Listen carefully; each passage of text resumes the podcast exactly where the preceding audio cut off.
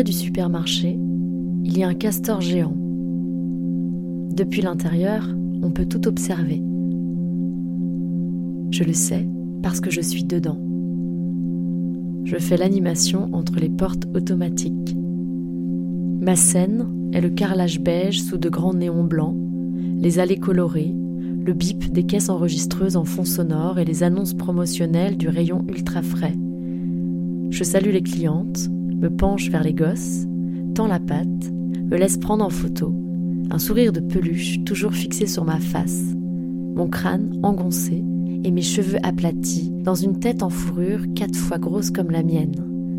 On étouffe là-dedans. Le soir, à l'inverse, je suis totalement nue au Gentleman's Club, à l'autre bout de la ville. Là, il s'agit de n'avoir aucune fourrure. Jambes glabres, sexe à découvert, aisselle lisse comme une peau de bébé.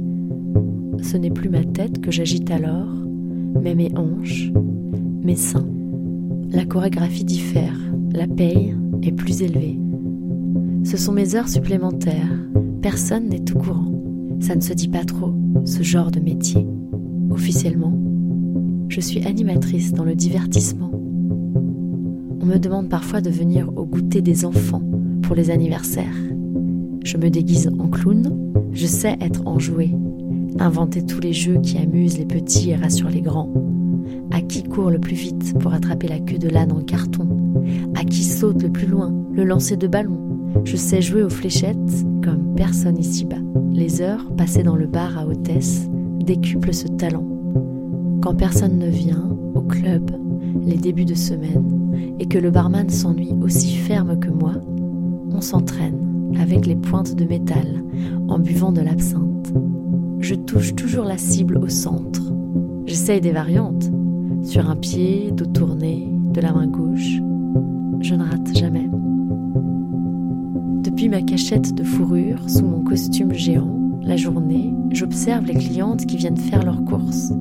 Peu de mères après 25 ans sont sans progéniture. Comme j'atteindrai bientôt la limite pour ma première contribution, on me pose des questions. C'est pour quand le petit? Moi et mon Raphaël, on ne leur répond rien. Ils se contentent de me serrer l'épaule d'un air très amoureux. Moi, je me colle à lui, comme une liane à son arbre. On sait parfaitement jouer les couples ordinaires, depuis le temps qu'on s'entraîne.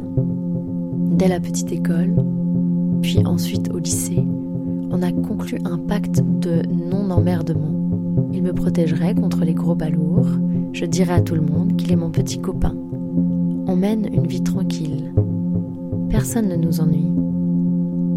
Quand même, ce qui m'inquiète, c'est l'état de ces femmes, l'air hagard, qui poussent leur caddie.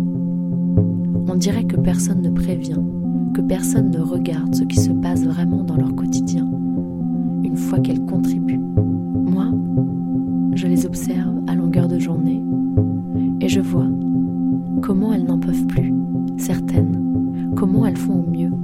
pour bien donner le change, pomponner, souriantes, comment elles se passionnent pour le troc des avoirs, de la viande pour 12 œufs et pour les promotions et les offres spéciales qu'elles reçoivent en fonction du nombre des enfants, comme elles embrassent fièrement les joues rondes des enfants, bien nourris par leurs soins attentifs, propres et souriants comme des petits soldats lors du premier appel. Mais le ton de la voix, leurs inflexions aiguës quand les enfants s'agitent, leur regard de noyé, tout cela les trahit. Elles sentent la solitude, la fatigue et la perte de soi.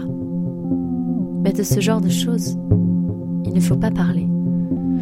Ça m'angoisse de savoir que si on n'en fait pas, de marmot avec mon Raphaël, on ne nous pardonnera pas. D'avoir la vie facile, de ne pas contribuer. 2,5 enfants par femme, c'est le mot d'ordre depuis que je suis née.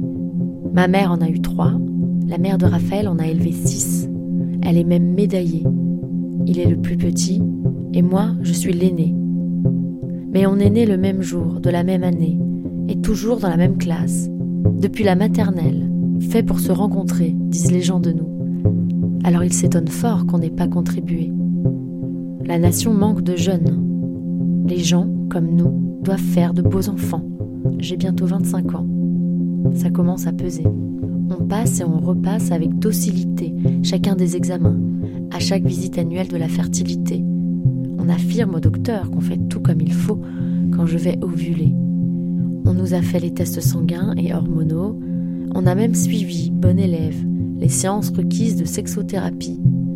Mais rien ne cloche chez moi et rien ne cloche chez lui, à part cette chose qui ne peut pas se dire, sous peine de gros ennuis. J'essaie de ne pas y penser. La prochaine visite est dans plus de six mois, ça laisse quand même le temps. Mais toute la journée, la valse des caddies, des mères et des enfants me rappelle le problème de la contribution. Au moins, dans le castor, je me sens à l'abri. Les gens ne peuvent savoir qui est sous ce costume, souriant et débonnaire. Et puis, un ventre plat, lisse et sans vergéture, mais nécessaire le soir pour mon lot de pourboire. Car les clients du club n'aiment pas reluquer les femmes qui ont enfanté. Toute femme devenue mère ne peut se montrer nue dans un espace public, ni sa nudité être publicisée sur les voies de presse, les écrans ou les réseaux. Alinéa 4 de l'article 17 du pacte national, affiché à l'entrée du vestiaire des filles. L'affichette dédouane le gérant du club et prouve la bonne foi de ses recrutements. Je suis la seule des filles qui ne soit mise en père. Mais cela, je le tais. De nos vies personnelles, on ne partage rien. Et si j'en rencontre une, par hasard dans la rue, nos visages ne disent pas que l'on se reconnaît, et nos regards s'évitent.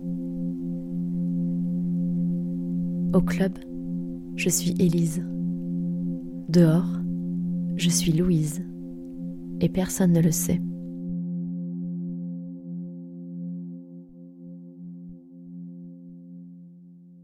Extrait du roman Viendra le feu de Wendy Delorme, parution en mars 2021 dans la collection Sorcière des éditions Cambourakis.